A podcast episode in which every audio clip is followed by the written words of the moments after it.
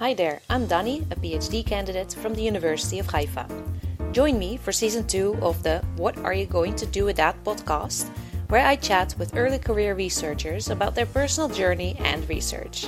This includes their struggles, their challenges, and of course, their success stories. We're doing that one researcher at a time, and all of that over their favorite drink. If you are considering doing a PhD, or are already in that process, you will get amazing tips and advice and also learn about different and exciting fields of research.